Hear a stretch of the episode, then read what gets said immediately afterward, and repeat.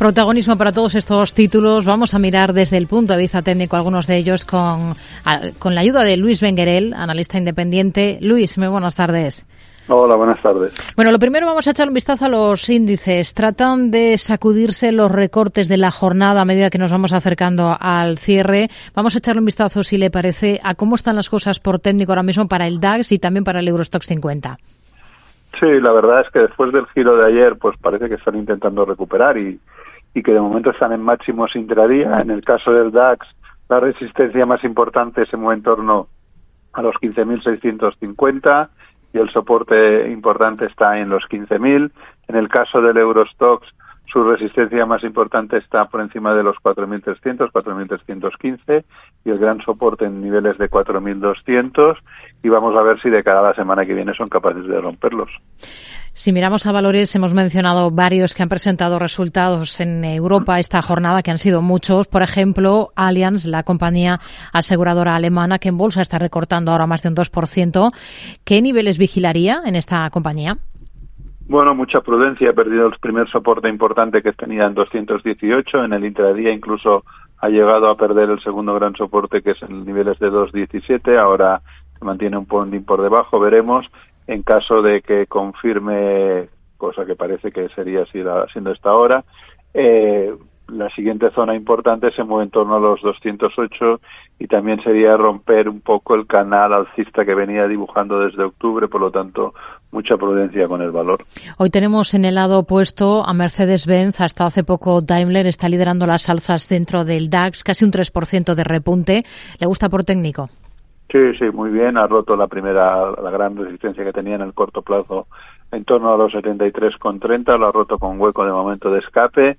El siguiente gran resistencia se mueve en torno a los 77, que son los máximos de enero-febrero del año pasado.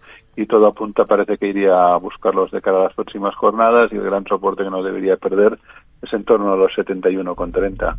Hermes, vamos a mirar al mercado francés. Es otra de las que ha presentado resultados esta jornada, con ventas que repuntan casi un 23% en el último trimestre, en el cuarto de 2022. Situación técnica de la compañía ahora. Bueno, también pinta bien. Eh, vimos un intento de rotura muy fuerte en febrero, de este, a principios de febrero, eh, y no pudo con él. Eh, la resistencia está ahí en 1775 luego corrigió que sería un poco el soporte 1650, parece que de cada la próxima semana va a ir a tantear esa resistencia y a ver si la rompe para buscar nuevos máximos. EDF también es otro de los protagonistas en el mercado francés por sus cuentas, las de la eléctrica estatal. Em, ¿Cómo ve las cosas para la compañía? Bueno, está muy tranquila, está en un gran paralelo, se mueve entre 11,70 y 12 y de momento pues estaría fuera del valor. Hmm. ¿Y cómo ve la situación para Air France KLM, que ha salido de números rojos en el último ejercicio gracias a la contención de costes que ha llevado a cabo la compañía y al importante aumento de, de la actividad, todo hay que decirlo? Pues muy bien, lleva cuatro jornadas de giro importante, subidas con fuerza, supongo que alguien sabía o preveía algo eh, ya ayer rompió la resistencia importante que se movía en torno a los 1,60.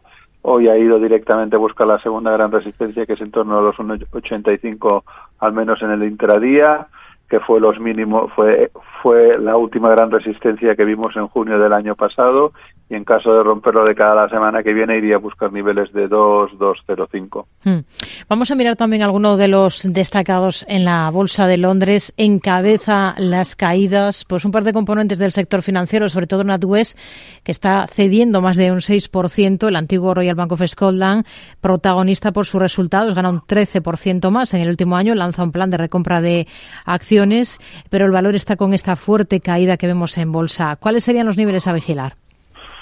Bueno, eh, hace un par de jornadas dio un susto, lo intentó recuperar, ahora eso pasa a ser una gran resistencia, que son los 300 peniques, y de momento el primer gran soporte se movería en torno a los 270, partiendo de que ha roto el canal alcista que venía dibujando desde octubre con el rebote de todos los mercados, por lo tanto mucha prudencia, aunque la vela intradía no es tan mala, pero por lo yo, yo no estaría en el valor o sería muy prudente en caso de entrar.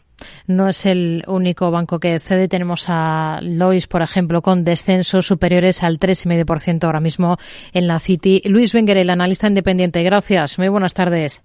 Adiós, buenas tardes. En el lado positivo, en cambio, en la bolsa de Londres tenemos a Segro más de un 4,5% arriba, a Imperial Brands con repuntes superiores al 3,5%. En un día en el que en el mercado alemán tenemos caídas importantes para Infineon compañía tecnológica, más de un 2% de recorte, mientras que en la bolsa francesa el mayor castigo es para Renault, la compañía automovilística con descensos superiores a los tres puntos porcentuales.